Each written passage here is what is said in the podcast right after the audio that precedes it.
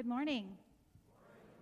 My name is Heather Thornton, and this is Todd Bliss and Kathy Rodelius next to me. We are the three that made up the Dominican Republic team about two and a half, three weeks ago now. So we are glad to be back to report to you um, what amazing time we had. Uh, we could talk for a week, and I told Pastor Greg that he might have to fight me for the mic. So be patient with us this morning. We have lots to say. If I can get the slides to work.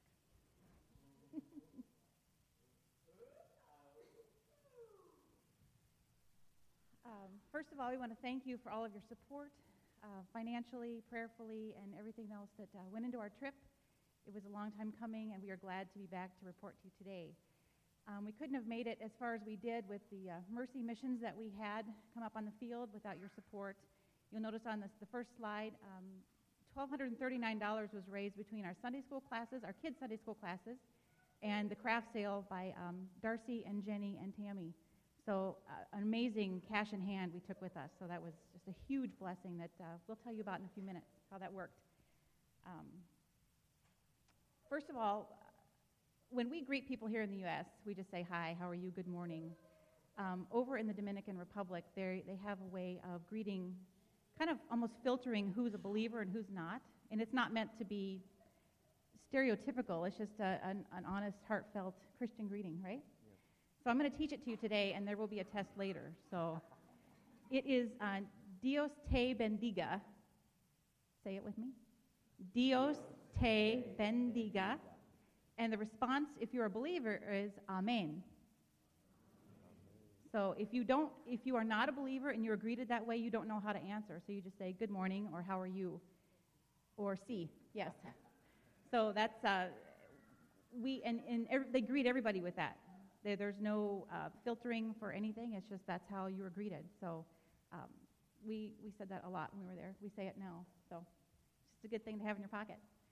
Um, so as you all know, we went with the premise of working on the water treatment plant.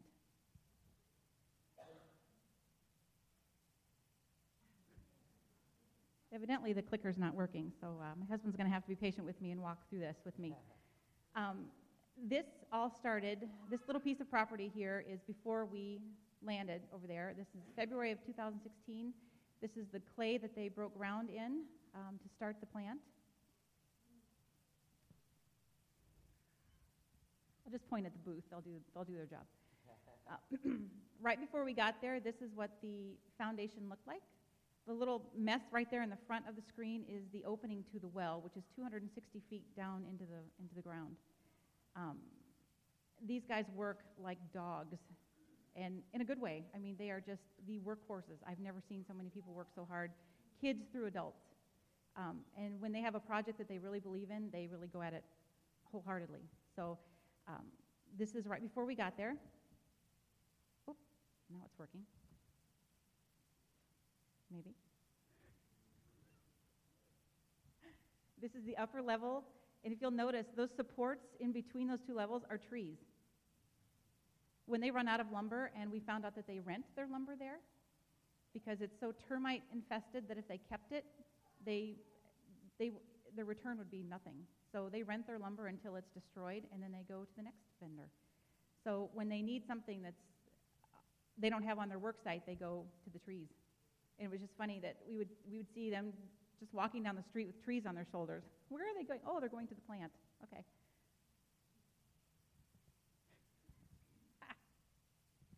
So, day one of our um, participation in the project, uh, we walked in and this is what we saw two barrels full of water, some wheelbarrows, um, tons and tons and tons of brick, and about, what'd you say, 30 people waiting to help yeah. with our team. There's 14 on our team. Okay. Um, and we worked from about 8.30 in the morning till 5 in the afternoon, um, breaking only for lunch.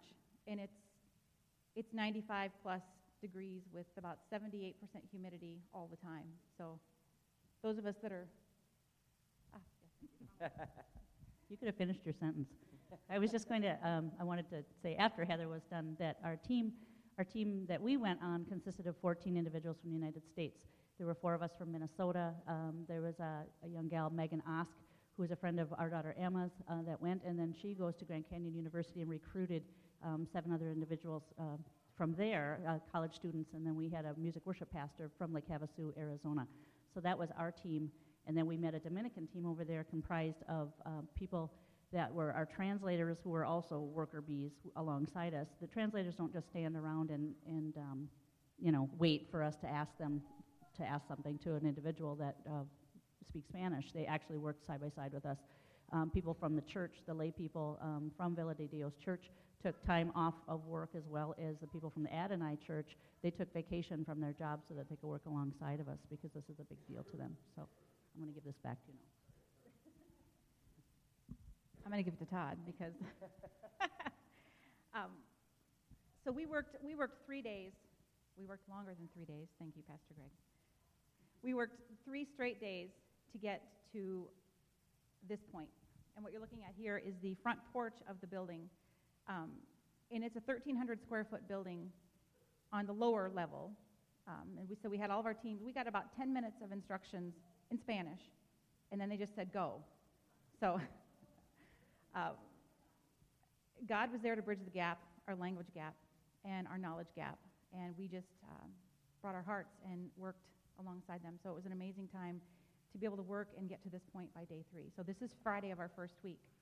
Um, on Saturday, we were supposed to work, and uh, the leader of our team, Ellen, said that, you know, since we are so far ahead of schedule, let's change gears and let's have a day with the children in the village.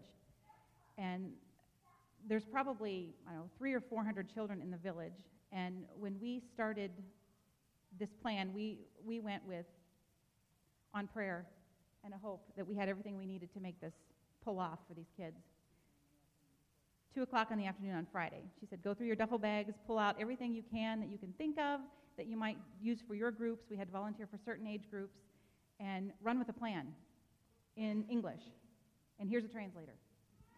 So we pulled the bus up to the village that morning, and 100 kids got on the bus on a 16 passenger bus.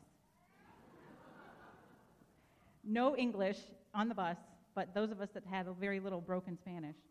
And uh, we had four and five kids on laps. And the parents just, you know, knowing that we're Christian Americans, they just threw them on the bus to us and said, go.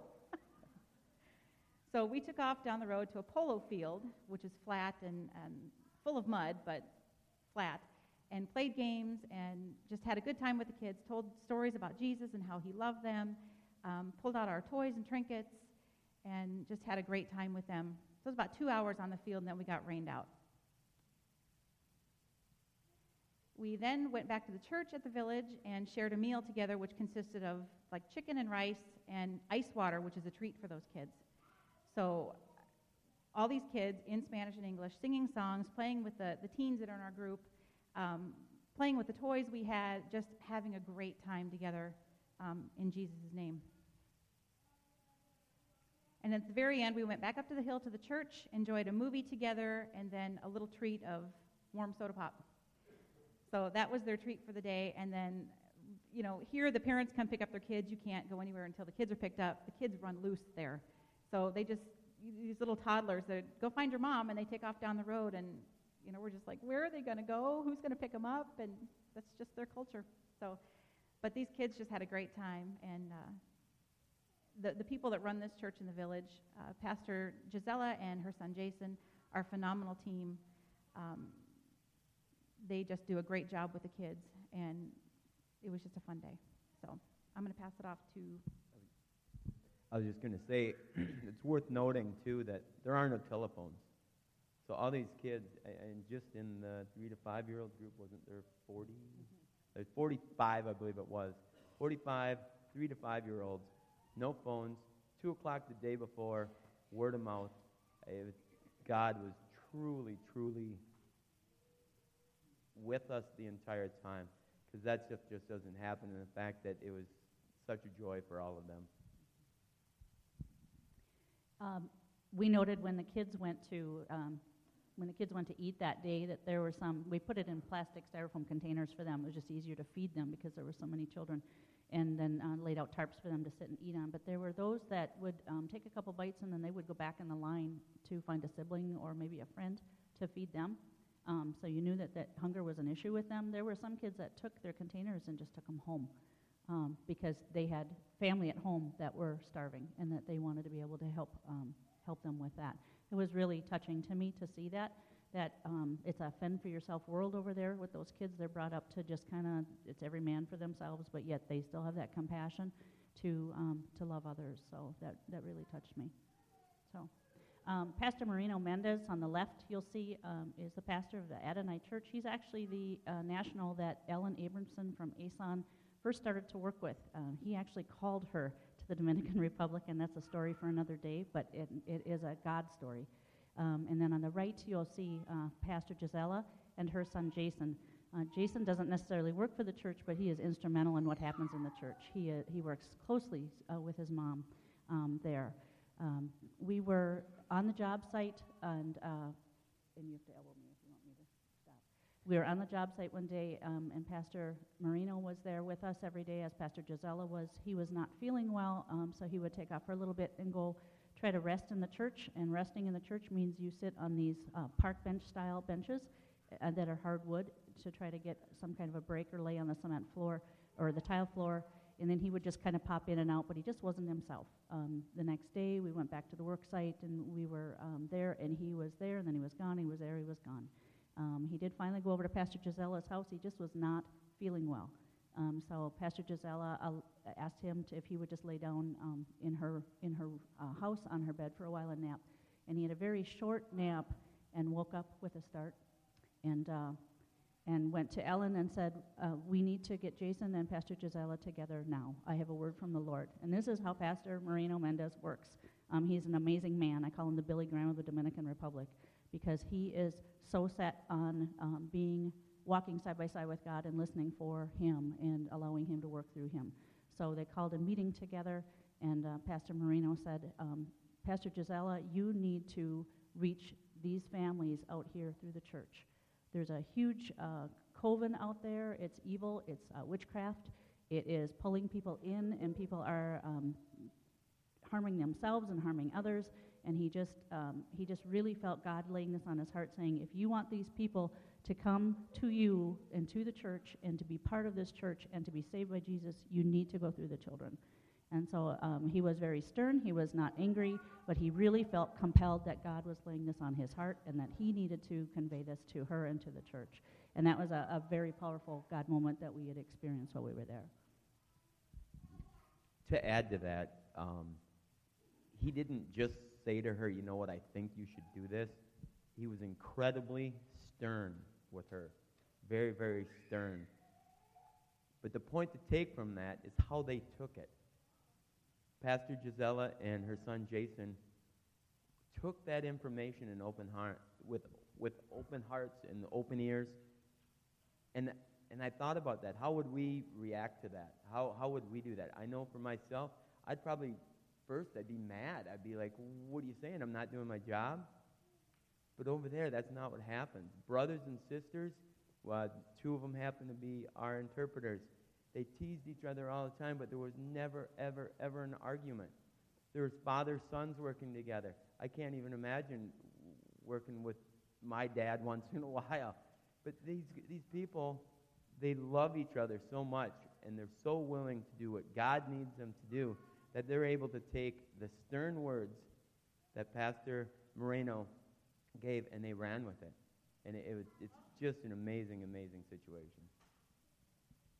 Just want to temper that too, because we make him sound, Pastor Marino sound like he's a, a very stern man. He's not. That's why the picture of him blowing bubbles is in the middle of that photo. He's a loving, kind-hearted man. Um, he sings most all the time. He's just very, very happy and loves the Lord. Loves to teach the children um, songs about the Lord. So.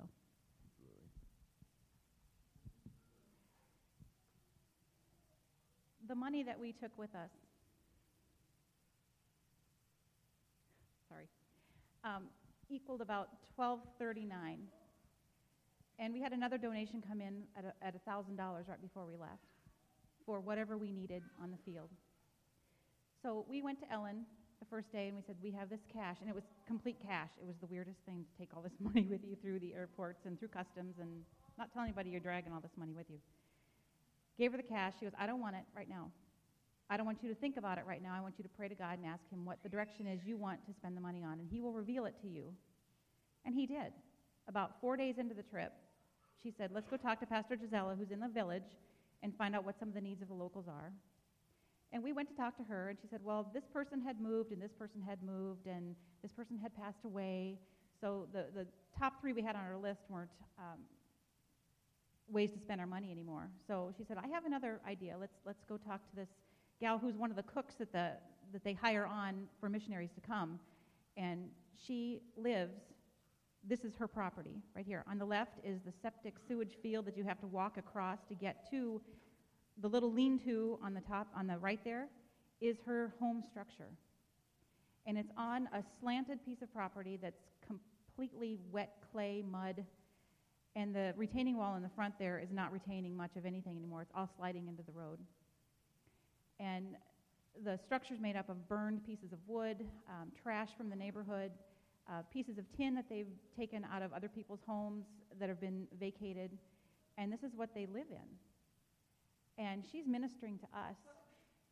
And we're coming to her home, and she's so proud to show us her home. It says, I need help fixing it for my family. So we went with two Spanish speaking pastors, uh, Kathy and myself, and um, Pastor Marino's grandson, who's one of our translators, and had this conversation about what it would cost. And he's, you know, furiously writing numbers on a piece of paper and comes up with um, it's going to cost about $2,000 to put a concrete pad on this piece of property the right way with rebar structure underneath and to make some zinc walls and to make it storm-proof and livable. It would cost our entire our entire purse of money that we brought with us for one family. And he just was just unsettled. He says, I'm not sure this is where you want to to work at right now, so let's let's think about it a little bit more and we'll come up with what God leads us to. So about four hours later in the afternoon, Marino, Pastor Marino says, Let, let's go take a walk. So we walk to this next property that overlooks these, I got to look at my notes, Caballero Mountains that runs through the entire length of the, the country. a big flat piece of property behind a property that Pastor Gisela owns that her family farms. And total, it's about a third of an acre, a little under half of an acre, for 2,000 American dollars. And the problem is, for the locals, it can't be parted out for under that total amount for the acreage. So they can't spend what little bit they have to purchase this. It would be, it would need to be the full 2,000. So at this point in time, they didn't have any money to, to purchase this. So again, the, the, the five of us having this cross-cultural conversation with God, throwing out all these questions, and we're throwing out questions. Pastor Marino's asking questions, Giselle is asking questions, and the faster we talked, the faster God was pointing his finger at where we should go. And by the end of our half an hour conversation, we had all agreed to spend the $2,000 that we had to purchase this property that could be parted out into four pieces each piece would be sold to a family that they would have a, a, home structure on and also a garden plot so that they could fend for themselves and, and have a little bit of something to own in this community. The village church, I'm going to paint a little bit of a picture for you here. The village church is like right here, and about two, two areas of land over is the water treatment plant, and about another two areas over is where this land is, and it's about a, a block back from the road. So when we started talking about this, and Pastor Marino and Gisela said we could, we could buy this and, and make this homes for four families, how do we make it go further? And she said, well, we could buy this other piece of property that's for sale after we sold this to these four families, and then we could, we could involve four other families. So, and it, it's kind of making a circle all the way around the church. So, you know, the, the church, the, the village name is the Village of God which was renamed after Matagorda, which is not a very nice name. And it's very poverty, a impoverished-stricken land, and people just don't have anything out there. So to see this piece of land that's an opportunity for four families to have, it really was a no-brainer for us to make that decision. So, you know, Kathy and I went home later and talked about it and prayed about it, and we felt both felt that the dollar amounts that we brought from the church with the dollar amounts that were from the private donation were where God was leading us to make this decision. So there's a, a nonprofit group started by the church that's out there. It's called Mano y Mano con Adonai, which is hand in hand with God. And I asked Ellen, I said, so does this, this organization, does it have the, the capability to purchase the, the land? She goes, we don't have any money right now. I said, well, I think you have $2,000 as of today that would start this project. So later on that evening, we went to worship with the uh, youth service in the city. And when the, the, there was a gal that was preaching that night, and Ellen leans over, she goes, That's the lawyer that's already drawing up the paperwork for the land. So there's no committees, there's no red tape, there's no anything to get through to make this stuff happen. If you have the cash in hand, the land is yours. So as of now, um, in partnership with God, we own this piece of property in the, in the Dominican that's going to provide homes for four families. And then if they, we don't know the dollar amount they're going to sell it for to the locals, but that money is going to be put into a kitty, and that's going to go further to, to purchase four more parcels for four more families. So Pastor Marino's vision for this village started how many years ago? 10 plus years ago? I thought it was 13. 13? Okay. That's what I was thinking. We have seen in fruition out there already the church, the water plant, and now this stuff, the, the homes being built. And, and the, there's water being piped to other families in the village, and there's things that aren't being said that are happening in the name of God. And so this stuff is all coming to happen, and we were blessed to see it firsthand. So it was really cool. Um, the, the remainder of the money that we had left, Pastor Marino brought to our attention um, this home that was, we're on, we're on the roof of the water treatment plant on this picture on the left here, taking a picture of the house and the kitchen. All their kitchens are outdoors. The kitchen is across that little sewage field to the right, and they're drying their laundry on the roof because that's where the, the heat hits it. Um, this little kitchen had all but burned down and been knocked over, and she was out there one day cooking beans on this little makeshift stove to feed her family.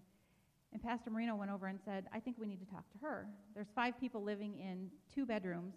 The children sleep with the dad in a bed, and there's one little girl in the family who's four. And we, when we met this mom, her name is Margarita, and her daughter is Melissa. She had this darkness about her. You could just sense it. She was not happy. She was not joy filled. There was some there was some real evil going on in that little girl, and it was heartbreaking. But over the course of the next few days, we made friends with her. We made friends with her mom.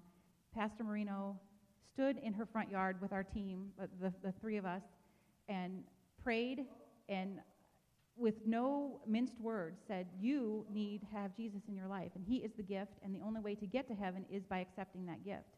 And I heard in the broken span, my broken Spanish, heaven and hell, and the gift, and if you want to see your daughter again, that's what you need to accept. So, I mean, just there's no making an appointment to see the pastor. The pastor comes to you and just says in no uncertain terms, this is what your life's going to be unless you accept God. But we had told her that there, there wasn't anything hinging on the fact that we were going to help her. The help was from God, it wasn't from us. But God was just the bonus gift in this. So the, the before picture is on the right. Sorry, it's not working. The after picture is here on the left. The blue house is now pounded out 55 gallon oil drums, which is what they use for sheet metal, and this structure that's twice as big as she had before. They're going to put a concrete pad in that structure, and they're going to connect the concrete to her house so you don't have to step through all the sewage to get to the kitchen. And they don't wear shoes, so you're stepping through all of this. Cows were traveling through there, chickens were traveling through there, and the latrine is right next door, so that stuff is seeping out, and it's just, it's not a good place to be. So you can see on the right side, Margarita is mom, and the little girl is Melissa. She's got this huge smile on her face. That's the last day that we were there. Um, so we were able to minister to them through this project um, with the help of you guys. So I am so glad that you can see what we saw firsthand uh, based on your uh, generosity. I was just going to say, Heather had mentioned about the makeshift stove. Um, any thoughts in your head, you can of throw them out because the makeshift stove over there is a cinder block. They break it up to form it, and that is their makeshift stove.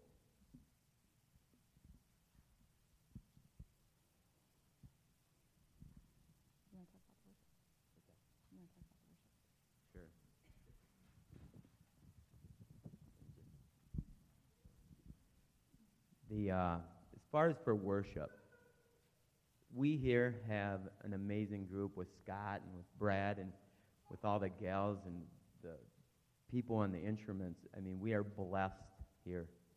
Now take that, put all these people, put them in your back pocket. That's what it was like over there. You're having a bad day, boom, pull them out. It, it, it, I know it, it sounds funny, but that's how I felt over there. I felt like Brad, Scott, and the whole team were there with us every time they would start up playing.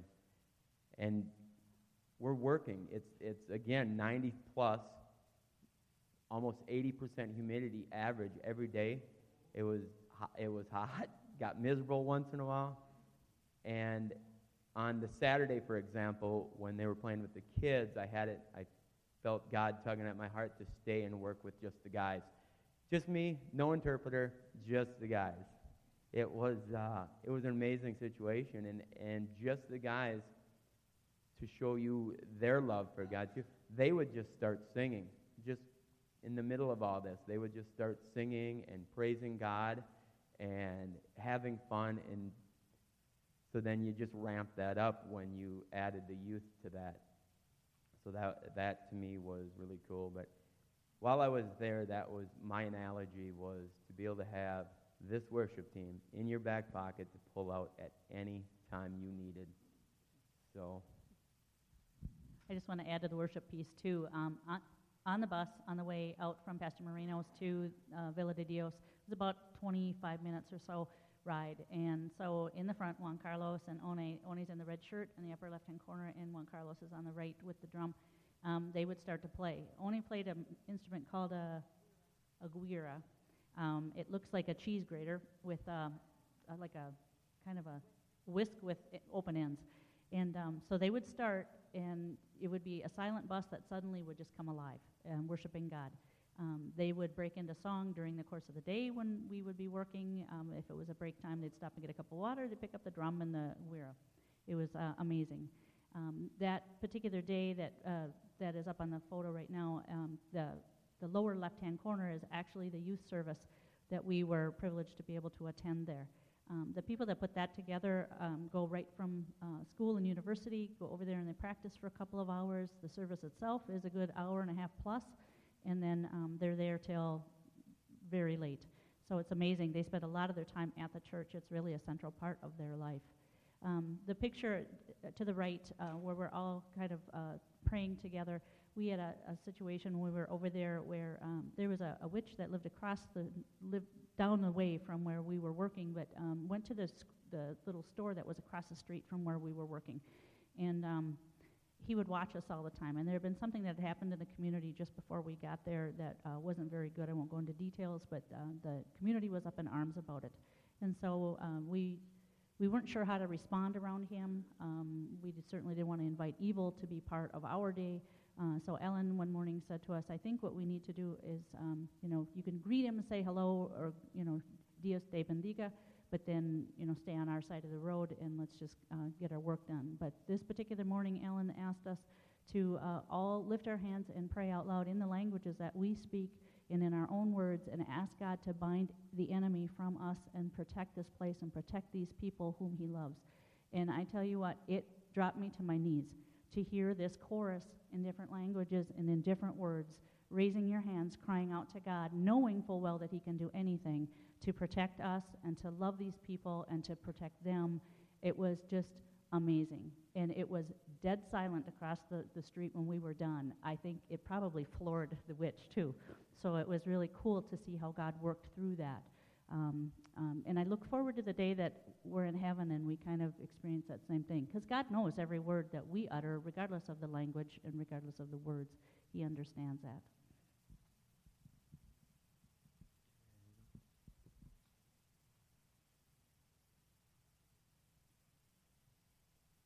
One more forward, please.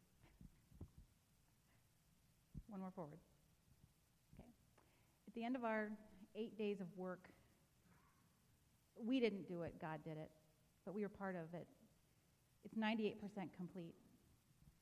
That paint that's on the front of that building is wet in the picture, and the concrete on the, on the ground is wet with a little tiny strip for us to walk on. They wanted so badly for us to have a complete picture of what we had, com- what we had done that they worked into the night to get that um, concrete? Stucco, thank you. Necla. The stucco done and it painted so that we could have a picture to be proud of. Not that we weren't proud of, you know, who we were with and what we were doing, and it's just beautiful anyway. But they cleared out the front. They made a sign. They put the sign up that they carry everywhere, and they had us take a picture of what we did so we could bring it back to you. Uh, the projected opening date for the water treatment plant is August 1st, and that's going to be based on whether or not the government gives their full approval, which it can get stuck in the red tape and the corruptness of the government. But we're praying that that doesn't happen, that God's name will be all over that, and they won't have a, a battle in it um, to get it open. So that's what 98% of it looks like done from the front.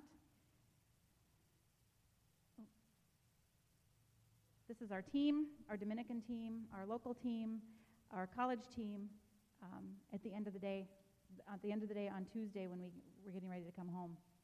God be, to God be the glory for everything that happened there. Um, we have great friends and family now that we talk to all the time. There are no oceans between us. With Facebook and all these other apps of, of things that you can connect with, it's just amazing what God is doing still um, through all of this. One of the uh, kids that I adopted over there, um, I was talking to the other day, and he asked me, he said, Do you have a softball team in, in your neighborhood? And I said, Well, my neighborhood's different than yours. He's in the city. And I said, Well, not really. We don't. We used to have one in our church that we would play other churches. And he kind of got mad at me, and he goes, What do you mean play other churches? How do you expect people that don't know Jesus to know Jesus if you don't take the softball team out into the area and play with non believers? You shouldn't be playing with people from your own church. I thought, well, you've got a point there, and I'm sorry. So, um, you know, and I was able, you know, and they have VBS there too, so I was able to talk to them about, you know, what we do for kids. We're outreach, reaching out to the kids that are lost, and, and our next big project is VBS here, and um, our missions project will be something that funds, keeps this funding going for ASON and um, the village and the city church. Um, so look forward to more information about that. But Uh, to add to the softball thing, one of the things that God had really put on my heart to share, and it's not like we don't have a lot of spirit in this church, but something I really noticed there is, for starters, back when Pastor Moreno had that conversation with Pastor Gisela and Jason, he made a point of saying, This is no game. This is no game. We need to reach these children. We need to get them on track. This is no game. Um, the other thing, one of the gals in our group was a cheerleader. And this is what I felt God really put on my heart. And you know, here in the States, you go to any game and you got that cheerleader going, more noise, more noise. And they get which section can be louder. Over there, they don't need cheerleaders. They truly don't. They don't need cheerleaders over there. They are born with just that. We, uh, I, we had talked with uh, Pastor Greg, and he had pointed out something that I had not thought of. But look, every, look at every option and things we have. If we're having a bad day, we eat chocolate, we go shopping, we, you know, there's things we can do here. They don't have those options. Their only option is God. That is it. They have nothing else. So I, uh, no, and they truly don't. They don't look for anything else. Um, last night, uh, I was fortunate enough to be at Joyful Noise, and uh, Chris Tomlin was the last person on stage, and one of his songs was Soul on Fire, and that really hit me. It, it hit me hard that that is exactly what they have, and I'm trying to figure out how I can install that into my life, and I think that would be something important for all of us as a church, a congregation, and all that. I just want to share with you one other uh, thing about the, the people in uh, Adonai and at Villa de Dios and um, Pastor Marino in particular. Um, they kind of uh, they live their life based on um, Matthew 24, uh, like 12 and 14, verses 12 and 14. Because of the increase of wickedness, the love of most will grow cold, but he who stands firm to the end will be saved. And this gospel of the kingdom will be preached in the whole world as a testimony to all nations, and then the end will come. We, we have heard them say when we were there, and I did again when I was there in December, um, they say, uh, Jesus viene pronto. Jesus is coming soon. And they really believe it, and they live their life reaching others with the gospel because they believe that Jesus is coming soon. Um, and it just was a real testament to their faith in God, regardless of their economic status, regardless of what their family uh, history or status is. They truly believe that. Um, so I just wanted to share that with you. And then also, um, just lastly, and then I'll give the mic back to Heather. On July 3rd, Ellen Abramson from ASON International will be coming to our church to speak. And I understand that's a holiday weekend, but if you are around, I really encourage you to come and hear her. Um, she has just um, been, uh, uh, she has allowed God to use her in his, in any way he sees fit to uh, reach the lost. And it's just, a, she's got amazing stories. So I'm just inviting you and encouraging you to, to do that. So I told you there would be a test, right? Dios te bendiga. Amen. Very nice. Thank you. Um, I'm going to leave you. We're going to leave you with one final note. Todd doesn't know this is coming, but this is just the most joyful video you'll see today.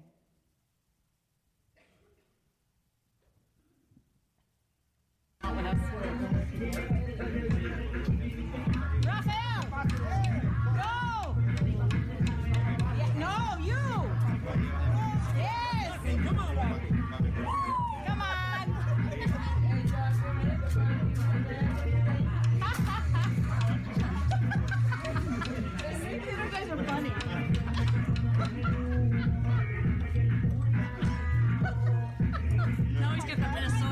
Well,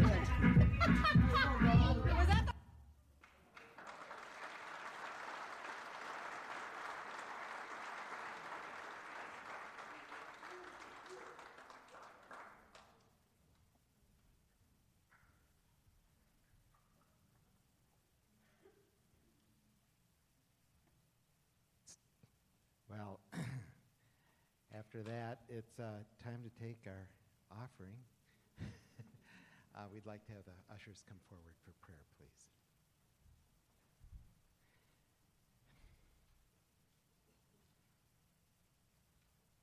Heavenly Father, we offer these gifts to you and ask that you will use them. We've seen how in the presentation here in the Dominican how you have used gifts there. And Lord, take what we give, use it here, use it there. Let your name be glorified. And may we seek you in all that we do and give you our lives and all we possess. In the name of Jesus, amen.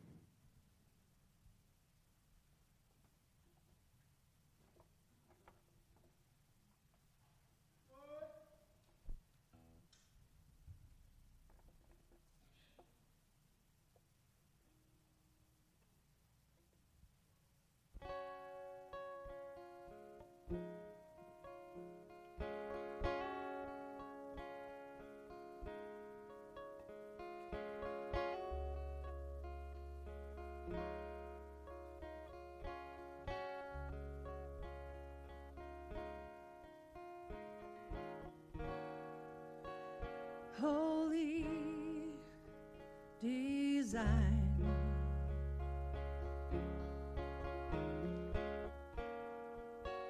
This place in time.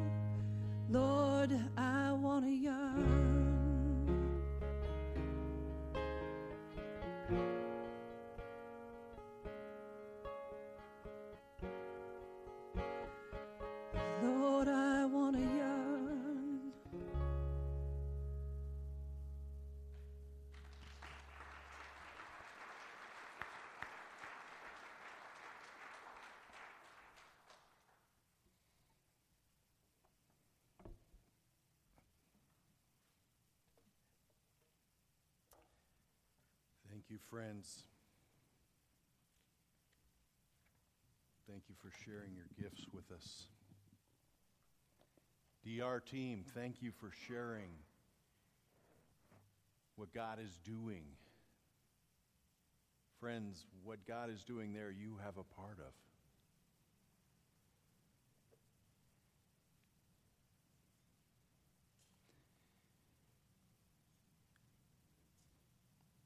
Poet, musician, warrior, shepherd.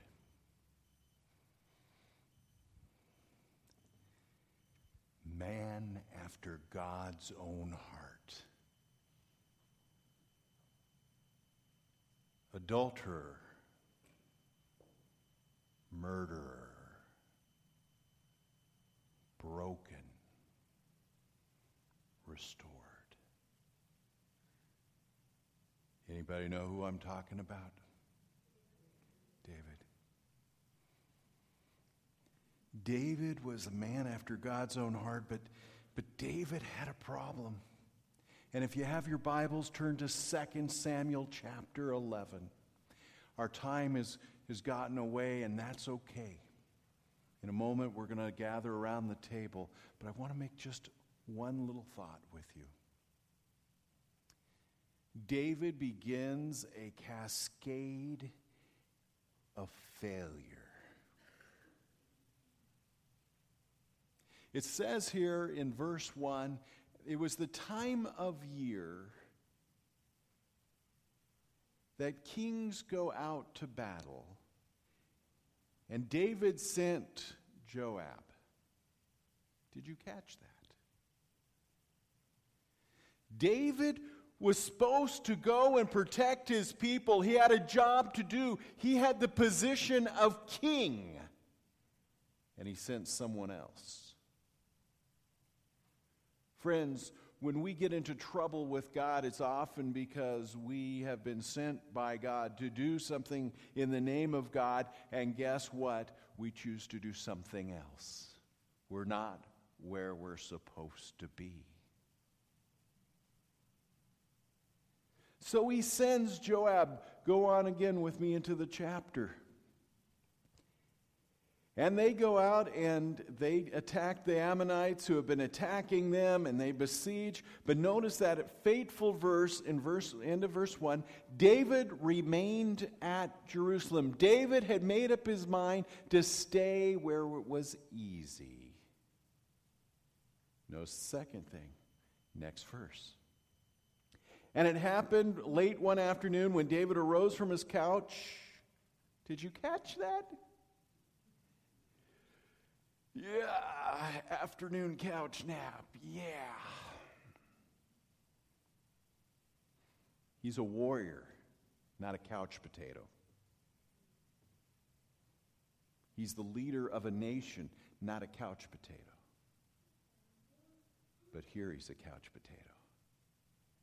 And he gets up, and you notice the next part of the chapter. He looks out. He's the highest place in Jerusalem. He can see everything, and something captures his eye a beautiful woman.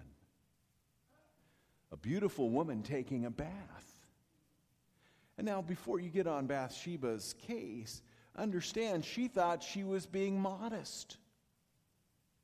Nobody else could look and see what the king saw. And notice David's step to failure. He keeps looking. David could go, ooh, wrong sight. But David keeps looking. David keeps searching. Then he asks the question. Notice what he says. He says, uh, guys, guys, who is that? Who's that? And the answer should have stopped him in his tracks. You see, the answer was that's Uriah's wife. Who's Uriah? Uriah is this loyal, dedicated friend, servant who had fought for David. He would take an arrow for David. He would do whatever David needed. He was a man that you would want as your best friend. And what does David do? It says he sent his messengers, and in the ESV it says it this way He took her. That meant she didn't have a choice. And then, adults, since we have children present, you can fill in the rest of the blank. And she answers, I'm pregnant. So, David, this man after God's own heart, repents and makes it right. Not. He becomes convinced of his own cunning. You see, pride and arrogance and entitlement had filled his heart. And so, what does he do? He puts a plan together I'm going to cover my tracks. Only his plan doesn't work because Uriah is a righteous and honorable man.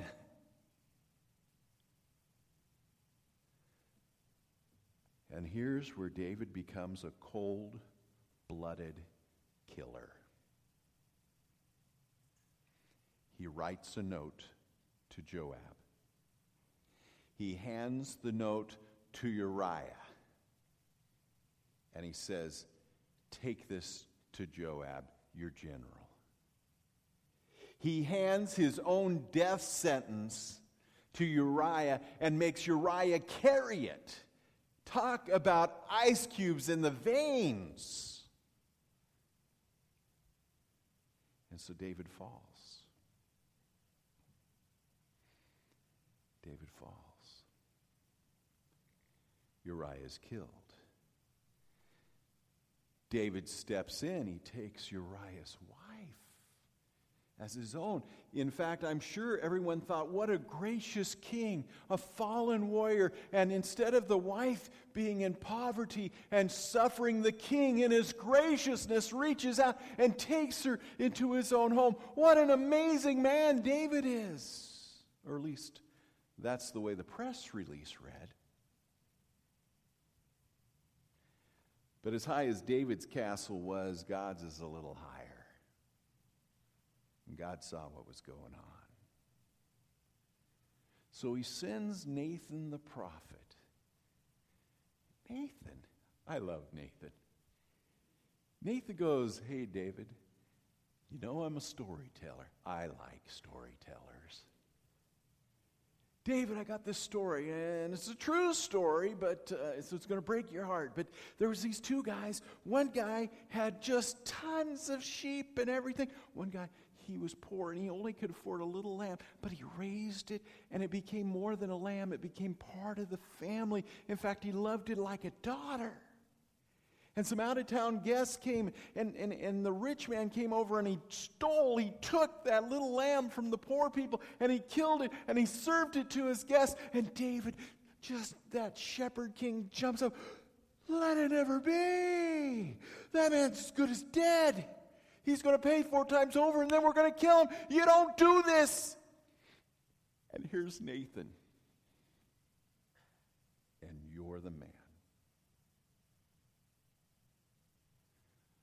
That long, bony finger touching the tip of the king's nose.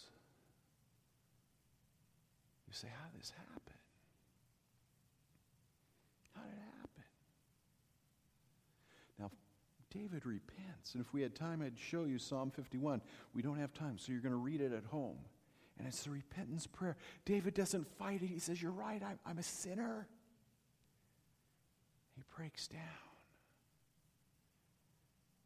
How did it happen? Three things. David forgot his position. He forgot who he was.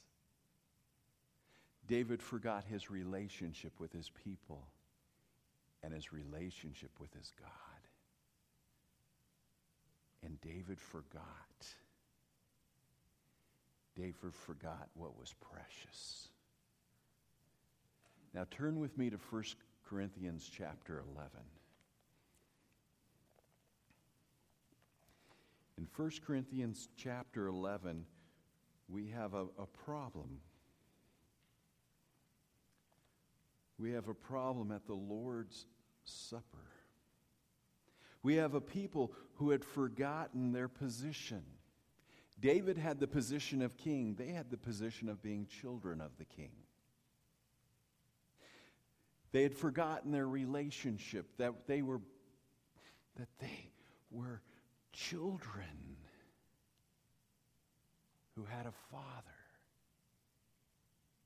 who sent his son to die on the cross for them. They forgot their relationship and they forgot how precious it was, that it cost everything. And so they get into trouble. So Paul puts one little thing in place. In, in, here in chapter 11, look for where it says, examine yourself. Verse 28 let a person examine himself. Paul says, because you've forgotten You've forgotten the cost. You've forgotten who you are. You've forgotten your position. You've become like David arrogant, pride filled, hard hearted. Examine yourself.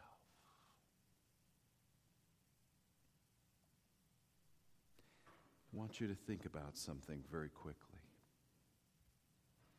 We're going to go over a few minutes today, my friends, and I think it was worth it.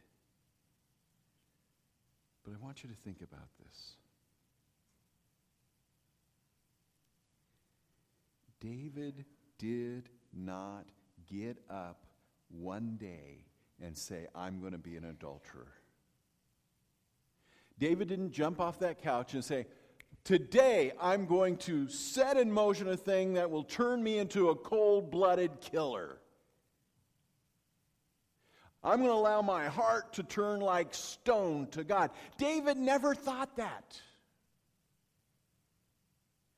David started out with little tiny decisions. It was a process that started, that worked in his heart, that gave him that sense of entitlement, that gave him that sense that he needed to turn his heart to the things he wanted. In fact, when he killed Uriah, he had justified it in his mind. His mind had become so twisted that he said, This is better for him to die so it doesn't impact the kingdom. How did he get there? It was by a series of little decisions.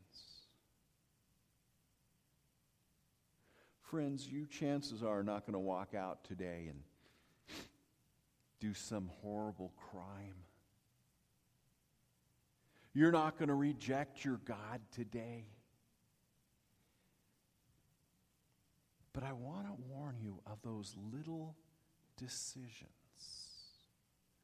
those little step by step decisions that harden our heart towards God. And God, in His graciousness, gives us the communion table. And one of the purposes of the communion table is that we would examine our hearts on a regular basis so that our hearts would not turn hard to God. That our hearts would reveal those little steps so that God would never have to send a Nathan to point at.